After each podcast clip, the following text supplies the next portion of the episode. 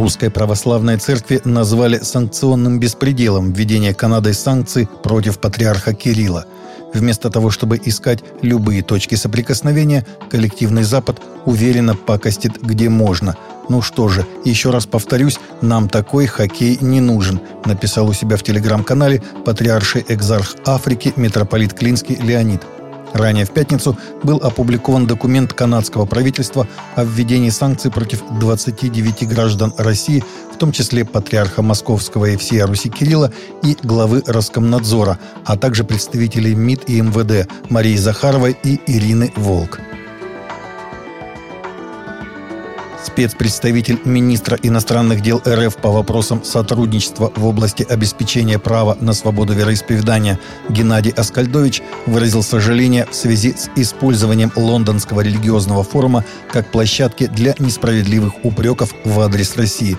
По словам дипломата, несмотря на то, что форум носил религиозный характер, в ход пошли измышления вокруг военной спецоперации России на Украине – Рупором западных подходов, отметил Аскальдович, стала министр иностранных дел Великобритании Элизабет Трасс, которая в очередной раз перевернула все с ног на голову. Россия якобы совершает чудовищные преступления на Украине, обстреливает культовые сооружения, а демократическая Украина, белая и пушистая, находится на переднем крае борьбы с агрессором. Он также посетовал, что на Западе не замечают преследований православных священников и верующих, которые не желают переходить в раскольническую православную церковь Украины. Пропаганду нетрадиционных ценностей следует запретить, написал спикер Госдумы Вячеслав Володин в День семьи, любви и верности в своем телеграм-канале. С выходом из Совета Европы ушли в прошлое требования узаконить в России однополые браки – Попытки навязать нашему обществу чуждые ценности провалились. Правильно ввести запрет пропаганды нетрадиционных ценностей, сказал он. В России запрещена пропаганда нетрадиционных отношений среди несовершеннолетних. Однако в Госдуму также внесен закон о запрете такой пропаганды в целом. Начальствующий епископ РЦХВЕ Эдуард Гробовенко заявил о том, что российские христиане должны просить прощения у христиан Украины. Такое заявление епископ сделал 6 июня в ходе проповеди в церкви Вифания в Сакраменто, США, сообщает «Свободное радио». «Мы должны, смирившись перед Господом, просить прощения у наших братьев и сестер на Украине, а украинская церковь будет проходить через свой тест, чтобы прощать. Это будет тоже очень нелегко. Но когда мы будем единодушно вместе, тогда придет Дух Святой, который способен утешить больные сердца, который способен сокрушить всякое зло и который способен дать нам достаточно смирения, чтобы получить ответ от Господа», сказал Эдуард Гробовенко. Рекордно высокий процент американцев считает Библию сборником басен и рекордно низкий процент считает ее настоящим словом Бога.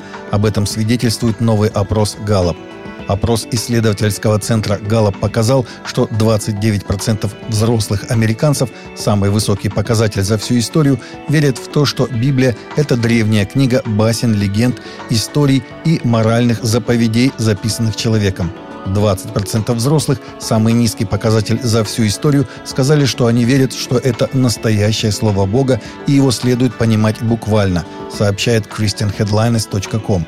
В 2017 году, когда опрос проводился в последний раз, 26% назвали Библию сборником басен, а 24% истинным словом Бога. Третий вариант, что Библия – это вдохновенное Богом слово, но не все в ней следует воспринимать буквально, в вопросе на самом деле показал рост с 47% в 2017 году до 49% в этом году. США 1-4 июля прошел очередной Всемирный конгресс зороастрийцев, которых осталось всего 125 тысяч в мире.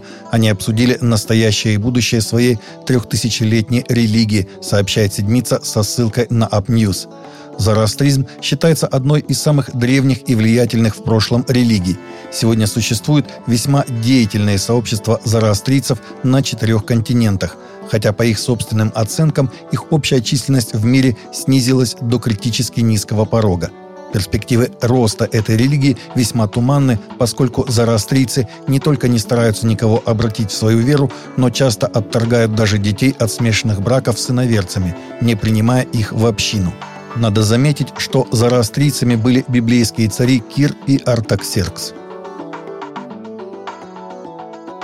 Таковы наши новости на сегодня. Новости взяты из открытых источников. Всегда молитесь о полученной информации и молитесь о мире.